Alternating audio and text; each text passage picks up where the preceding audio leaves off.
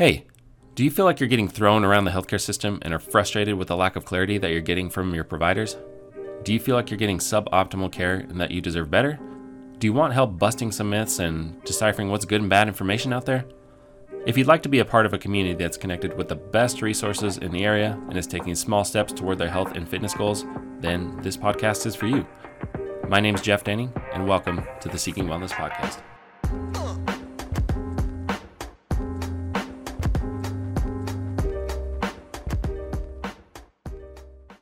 All right, what's going on, everybody? Dr. Jeff Denning here, physical therapist and golf fitness professional. Wanted to come on here today. It's just me and talk about dry needling. It's something I have recently been trained in and have gotten really excited about, and wanted to share with you guys kind of what it is, what the theories are behind it, and kind of how I'm using it in clinic today. So, if that's all right with you, we'll get right into it. So, what is dry needling? Well, it's actually very similar to traditional Chinese acupuncture, but there are a few differences in how it's applied. So the tools are actually the same. We use the same thin monofilament needle. So it's really a, really small needle. It's not like a something that you would use for an IV, much smaller than that. And the word dry just refers to the fact that there's no medication attached to the needle. There's no injectate that we're putting into your body right? So the difference in philosophy is that dry needling is more founded in Western medicine, and traditional Chinese acupuncture, of course, is founded more in Eastern medicine philosophies. So dry needling is based on muscular anatomy and bones and ligaments, the nervous system, tendons, things like that. Whereas traditional Chinese acupuncture is based on kind of aligning meridians and manipulation of energy and qi and things like that. So the tools are actually the same, but the application can be very different. So, how did we get started with dry needling? Well, the story that I learned goes that there was actually a physician back in, I don't know, I think in the 40s, that was seeing a patient for shoulder pain or something, right? And they decided that they were going to give them an injection, probably a steroid injection, into their shoulder.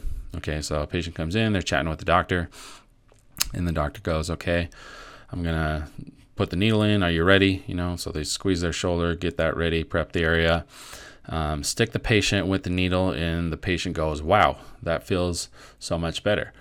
And the doctor's like, Hmm, that's kind of interesting actually because I haven't pushed the medication yet. I haven't injected you with the actual steroid. All I've done is poke you with the needle, right? So I think that kind of sparked some conversation and started getting the ball rolling on what we now today call dry needling. After that, there's been kind of some main schools of thought about how dry needling works and what the theories are behind it, and they've all probably got some element of truth to them, maybe are incomplete a little bit, and we're getting a little bit better picture of what dry needling is actually doing today. But originally, the back in the 50s, 60s, uh, Janet Travell was the kind of pioneer in the dry needling research, and she was looking at it based off of a trigger point model, right? So she was basically of the mindset that we have trigger points, trigger points being any of those like knots that you feel in your muscles, any of those really tight balls or painful areas um, that you can kind of feel. A lot of people have them in their upper traps or on their back that you want to just like mash out with a foam roller or just want to press on all the time and they kind of hurt, right? So she is of the idea that trigger points are causing this pain response. And if we can stick a needle in that trigger point, we can get that trigger point to kind of twitch that muscle, those muscle fibers to twitch and activate. And eventually we get them to the point where they fatigue and that trigger point actually deactivates and that can help with the pain response.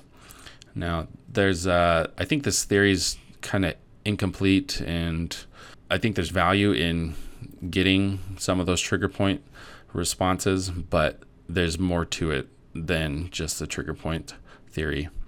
And wow, I'm saying trigger points a lot, but trigger points are also interesting in the fact that they not only can cause pain where you press on them, but they can also refer pain to other parts of the body too, right? So a common pattern in the shoulder is that on the backside of your shoulder blade, a lot of people have trigger points there. It actually refers pain to the front side of your shoulder. And so that can kind of open up some interesting doors, some different things to look at if we're attacking the front side of your shoulder for some pain, but we're not getting any results. Maybe we need to look back there for other possible culprits. So the trigger point model is interesting, incomplete. I think it's not the most comfortable, as you can imagine. Um, just getting in there with a needle and just like fishing around, digging, poking, and and trying to elicit a twitch response in a muscle can be a little bit uncomfortable. So I think there are more preferable ways to use dry needling.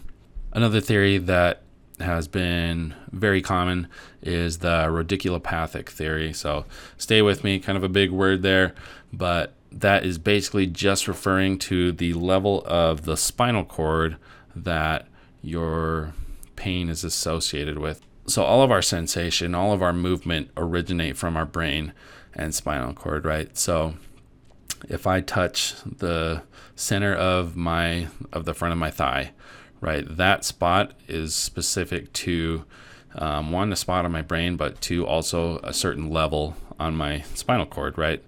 Probably about the L1, L2 level, okay, which is in kind of the lower part of your back, your lumbar spine. And so the thought with the radiculopathic model is okay, if I'm having knee pain, for instance, and we know that the areas that innervate the knee are kind of the L3, L2, L3, L4 area, then maybe I can poke a needle in the multifidi, which are just little muscles that kind of surround the vertebral column, your vertebrae. Maybe I can poke a muscle in the L2, L3, L4 vertebrae close to where those nerve roots exit and they combine and they eventually go down and innervate that knee joint. Maybe if I stimulate it higher up instead of targeting it at the knee joint, that will have a profound effect on your knee pain. This is kind of an interesting theory, too, and I think it has some validity. Again, it's a different way of looking at something away from the site of pain. We know that the painful body part is often not the culprit, it's often just the victim. And so, by thinking this way, a little higher up the chain, maybe we can target some different things if we are jamming our head against the wall and not getting the response that we're looking for. I don't think this model is complete either. If you were having knee pain, I wouldn't just stick needles in your back. Um, I think there's some benefit to. I don't think this model is necessarily complete either. If you were having some knee pain, I wouldn't just stick needles in your back. I think there's benefit to getting some needles closer to the actual target that we're looking for and maybe using some different applications rather than just the trigger point or just the radiculopathic model. So, kind of where we're at today with how dry needling works is maybe a combination of the first two things I mentioned, but there's also a big nervous system response, a big cortical impact. One of the most powerful, precise inputs I can give you is to put a needle in something, and I can be very accurate with it too. For example, if I wanted to target your piriformis, that muscle is so deep, like beneath your glute maximus, your glute medius, and minimus, right? It is underneath layers and layers of muscle that there's no way I can just dig my elbow or dig my thumb down into your glute muscle and touch your piriformis, right? But if I get a three, four inch needle, I can actually, yes, target that muscle. Same thing like with the multifidi that we were talking about earlier, those muscles that surround your spine. I can press on your spine with my hand, but I'm going through lots of layers of ligaments and erector spinae muscle before I get to those multifidi. And I'm also probably, if I want to target L3, I'm probably also touching L2, L1, L4, L5, not just because I'm a bad therapist, but that's just because of how the everything's connected, right? It's hard to be precise with your hands. But I can get pretty accurate with a pinpoint needle. And so this is kind of a cool thing that we're seeing with functional MRI, which is like a live mapping of the brain while we're needling something. So they were needling like the uh, the front of your shin, basically the muscles that kind of innervate the front of your shin, and they looked at the area of the brain that controls that specific part of your leg, and they needled it. They hooked it up to some e-stim while they needled it, and they compared it to a control, like a sham needling, basically. And so what we're seeing is that that area of the brain lights up when we're using a needle in that area that we don't get when just the sham needling is used. And it lights up even more when the e-stim, the electrical stimulation, is used. So, why is this important? Well, we're getting some more and more evidence that the cortical impact is critical, that that input to your brain and how your central nervous system receives that response is really important. So, tiny little anatomy lessons. Basically, in our brain, we have areas, a virtual representation of all parts of our body. There's a tiny little area of your brain that represents your foot and ankle. There's an area that represents your knee and your thigh. There's an area that pre- represents your hip and your glute, and so on and so forth. Most of the time, those areas are well defined. They have good margins, good borders, and they're clear images. Those pictures, if you will, are clear pictures on our brain of the rest of our body. And I think this is more easily visualized when you think about someone having a stroke, right? When someone has a stroke, blood flow is cut off to a portion of the brain. And so, as you can imagine, that area of the brain gets damaged, it gets atrophied, it kind of withers away. And all of a sudden, those borders, those pictures, those well defined images aren't so clear anymore. And so that's why when you get someone that's had a stroke, it might just be very specific and it's just their right hand that's having problems moving, or it's just their foot and ankle that's having problems lifting up because it was just that very specific part of the brain that got damaged. That representation of the hand on their brain is not so well defined anymore. In cases where people haven't had strokes, it's called cortical smudging. So that crystal clear representation of that hand is not so clear anymore. It's kind of blurry, it's kind of smudged, not necessarily because there's been a lack of blood flow to the brain. It's not that there's been any trauma to the brain necessarily, but it's because that area is in pain. That's a big one that can cause some of that cortical smudging up there or disuse, right? If people are like post surgery, they are not allowed to use whatever their arm, their leg for three, four weeks. That area won't be as defined as prior to the surgery, right? Because they haven't been using it for a long period of time. And so, if the saying is true, especially in the brain, if you don't use it, you lose it. So, all of that is a long winded way to say we can kind of sharpen those areas that are getting smudged or maybe aren't as well defined because of a long history of uh, disuse or non use or pain because we've been avoiding that area. Right? How, how often have you seen someone that has an old knee injury and they just don't use their knee very much anymore? It's very likely that that knee, that picture of that knee on their brain is not crystal clear anymore. So we can kind of sharpen that image up. So anyways, there's a there's a big nervous system response. We're we're learning more that it's not just the immediate local effects on the tissue that we're having an impact on when we needle, but we're also having an impact higher up with the nervous system, which I think is pretty cool. So, how do I use dry needling today?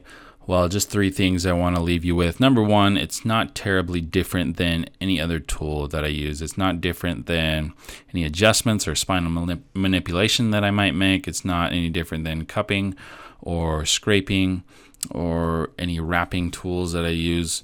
But I want to follow that up with active movement, right? The needling or whatever soft tissue work you like to do, you kind of have to follow that up with active movement, with exercise, with strengthening, with some mobility work to lock in those changes, right? Anything we do in the clinic with my hands is kind of just a short term effect that opens up a window for us to exercise without pain or exercise with improved mobility or exercise with increased strength.